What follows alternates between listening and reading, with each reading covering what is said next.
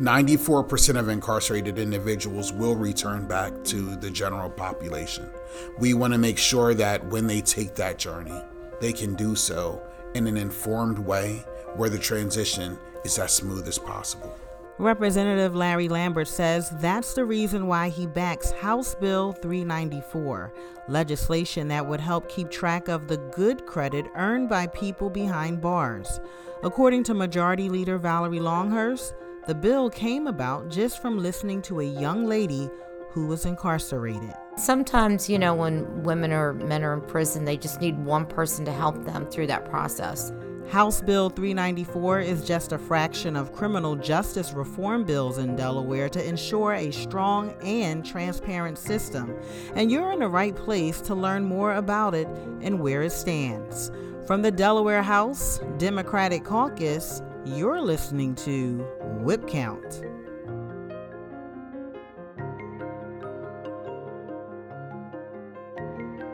I'd like to take this time to welcome Representative Larry Lambert and Ashley Wire, the inspiration behind House Bill 394, also known as the Good Time Credits Bill. Before we hear Ashley's story, Representative Lambert, please tell us more. House Bill 394 is the Earn Good Time Credits Bill. I'm honored to have worked with Majority Leader Valerie Longhurst on this bill. This bill was inspired by the lovely young woman I have with me today, Ashley. So, this bill provides quarterly reports to individuals that are incarcerated. In those quarterly reports, it not only provides the amount of earned good time credits they have, but also an aggregate of the earned good time credits they've accumulated across all of the different facilities they've been at.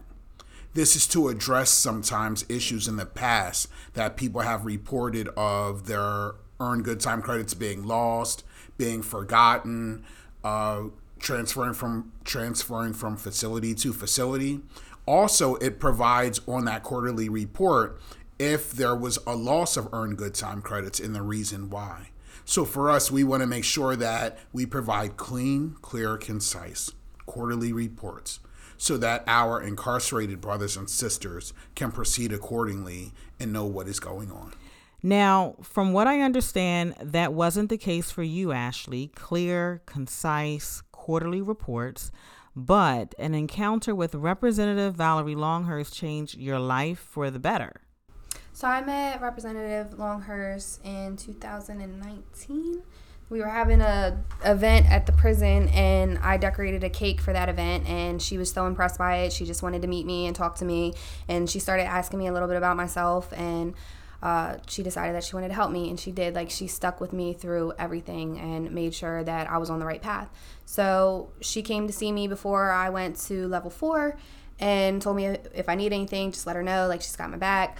And um, when I got over there like it was it was a lot different than level five. I didn't really have too many issues with my good time in level five, and there was somebody there that would like go back and, and check on things for you and make sure if there was something missing that he we could figure it out. But um, when I got there, uh, first we we had gotten a new warden, and she decided that we weren't getting good time for working. We were only getting good time for programming, and she said something about a bill that had just been passed and it, it's just programs. So I called Valerie about that and was pretty upset. And she called up to the level four work release and basically told them that you're wrong and they need to get their good time for working. So that caused problems between me and some of the staff and they felt some type of way about that. So when I started getting my good time for working, they were playing with the good time and I'm I, I knew I was earning enough hours to get five days a month and I was only getting like two and three and I'm like, what's going on? Like, why are you not giving me all my time? And I called her again and she said, well, do you want me to come up there? And I'm like, I don't know if I want you to come up here because it might make things worse. But um, I literally was grieving it and they were calling me down to talk to some of the counselors and they were like talking in circles, telling me that because of the way that I was being paid every two weeks, some of my stubs weren't going in until the following month and they were not trying to give me those hours that I worked the previous month because my stub wasn't coming till that month. So um, I did end up losing a couple days behind that. Like I fought it and I didn't win. It was only a few though. But mm-hmm. how does it feel though to see this bill come full circle? because you stayed passionate about speaking up for yourself first and foremost. It feels good. Um, I'm glad that it's coming forward and people that don't have somebody like Miss Longhurst in their corner to fight for them have this so they can fight for themselves. What's next, uh, Representative Lambert? Like, tell us about uh, the bill in terms of the progress. Where where is it now, and uh, how fast do you think it, it will become law or signed by the governor? So this bill is moving fast.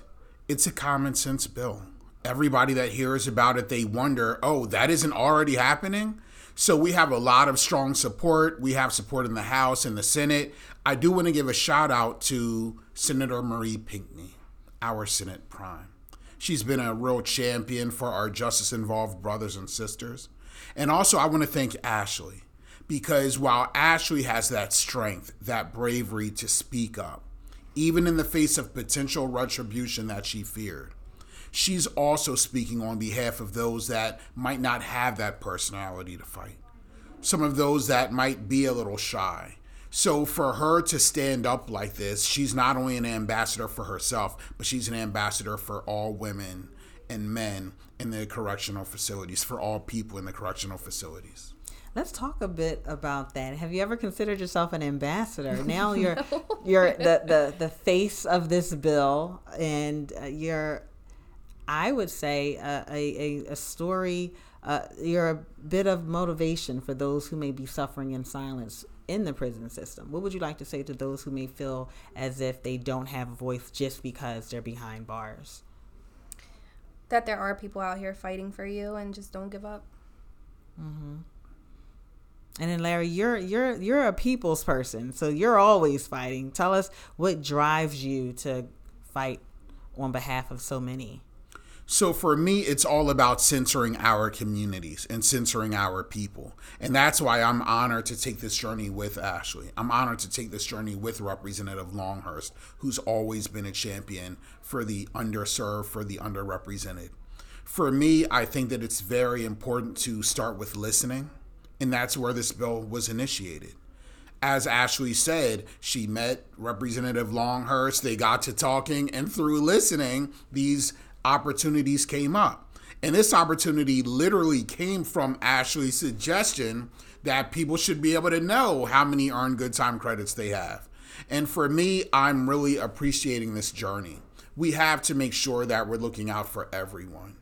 And regardless of where they are in life, what situation they have, we want to make sure that everyone can be able to make informed decisions. They can have all information laid out for them in a clean, clear, concise way to move forward. And Ashley has a lovely family that she's fighting for. And for me, I think that it's very important that we give all of our families the strength to remember that they have the tools that they need. And I'm really honored to work with Ashley as well as Representative Longhurst on this bill. Now, does this mean, Ashley, now that you have gotten a taste of politics, Will you be running for office anytime soon? Absolutely not. I am not a speaker. I am a cake, a cake decorator. okay. Yeah, tell us about that. So you have this this art, this talent of decorating cakes. Uh, is this something that you uh, decided to do after? Well, just what inspired you even doing cake decorating? I've always liked to bake. And when I figured out I could draw, I was like, hey, you know what? I can probably decorate cakes. And it, it kept me busy. Um, when I was in culinary, my teacher kind of just let me do my own thing. Like, she would buy the supplies, and then they any event that they had, like, they wanted me to do cakes. I was a baker in the kitchen, too. But um, I just love it. Like, it's so much fun. I get so creative. Um, I love seeing the people happy when I give them the cake. So I've decided that I want it to be my primary profession soon. Like I can't just jump into it. So I've been doing it like on the side because I work two jobs. So people hit me up and ask me, can I make a cake for them? And I, I, I do. Well, you're gonna definitely have to make a cake once this bill passes, right, Larry? Oh yeah. Oh yeah. I was supposed to make one for Ledge Hall. It was a 10 year anniversary. It was right before COVID hit. I had started like working on the flowers that I was gonna put on the cake, and it got postponed. So I was a little disappointed. So I'd love to do that. Okay. Anything else you like to add at all, Larry? I just want everyone to know that House Bill 394 is a bill not only for our justice involved individuals, but it helps their families as well. our justice involved individuals, they want to return back to their families. They want to uh, serve their time and get back to normal life. 94% of incarcerated individuals will return back to the general population. We want to make sure that when they take that journey, they can do so in an informed way where the transition is as smooth as possible.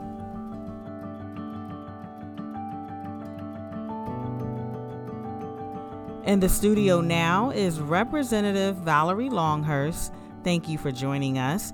You're a regular here on Whip Count, and uh, we had Ashley Wire, the inspiration behind House Bill 394, and Bill sponsor Larry Lambert were on earlier, and your name came up in the conversation a few times. Tell us your role and how you met. Ashley. Um, yes, so thank you so much for having me. Um, I'd like to do the follow up with Representative Lambert and Ashley. I met Ashley about three years ago at Baylor, and Ashley was in a program, the culinary program in Baylor, and she had um, baked these beautiful cakes. And I just, I was amazed at her talent of creating these beautiful cakes with icing and I mean they look so delicious. I was like, "Where did you get that talent?" And she's like, "The culinary school at Baylor that they provided that and that was something of interest to her." And um, we we started talking about what she was doing in, in, in Baylor and we started talking about her getting a commutation and the process and how how difficult it is and the length of it. And she had gone through the commutation before and was turned down. And you know sometimes i think you need somebody just there to help you through that process. So we started the process again because i did believe in her. I believe in second chances and i believe that she'd gone through all these training courses at baylor and has done so well that i couldn't understand why she couldn't get the commutation um, and she was a young girl she's 27 years old um, she shouldn't be in prison now. She, she has two children that are at home. She told me about her two little boys, and she needs to be at home with her her children, and she needs a second chance. And I stepped up to the plate and said, I'm going to do whatever I can to help her through this process. And sometimes, you know, when women or men are in prison, they just need one person to help them through that process. And, um, you know, I wanted to go through that process because I wanted to see how difficult it was and I did find out.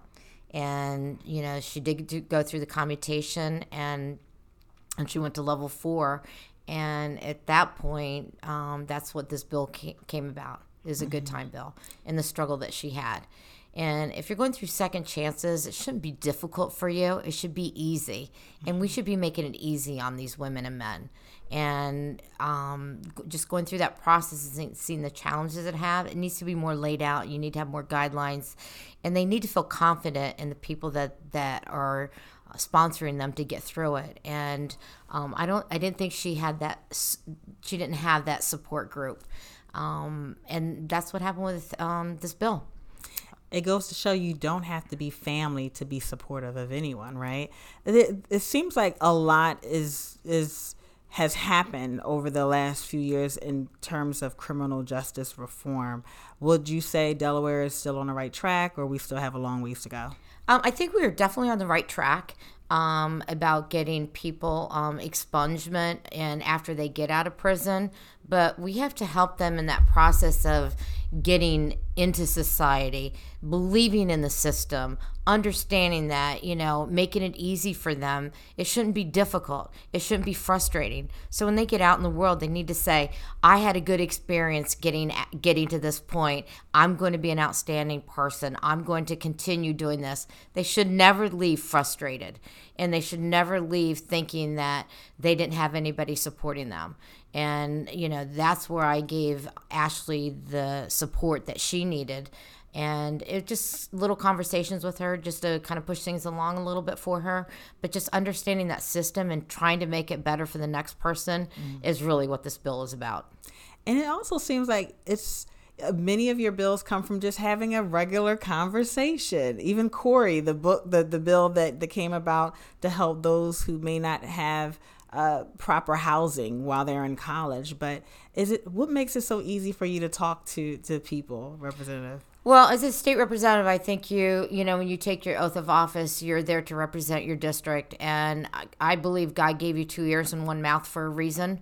And the two ears are to listen. The one mouth is to offer advice and um, move it forward. But you know, I truly believe if you let somebody speak, you're going to hear it. You're going to you're going to know what's going on. And um, I do believe in you have to listen. Mm-hmm. and you really have to listen. That's why you have two ears. and a lot of people want to use their mouth more than their ears. And you know, when somebody has a story, you listen to it, mm-hmm. and you ask questions later. Mm-hmm. Any uh, last words, final words? What would you like to say? Any advice to anyone who may be struggling with something in law enforcement or criminal justice? Um, I would say hang in there. Make sure that your voice is heard.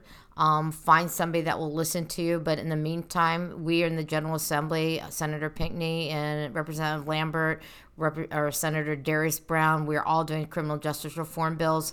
And, and we hear you, we understand it, and we are trying to fix the things that we can fix. Whip Count is brought to you by the Delaware House Democratic Caucus. Follow us on Facebook at facebook.com slash DEHouseDems, on Twitter at DEHouseDems, on Instagram also at DEHouseDems. More episodes are coming, so make sure you're subscribed.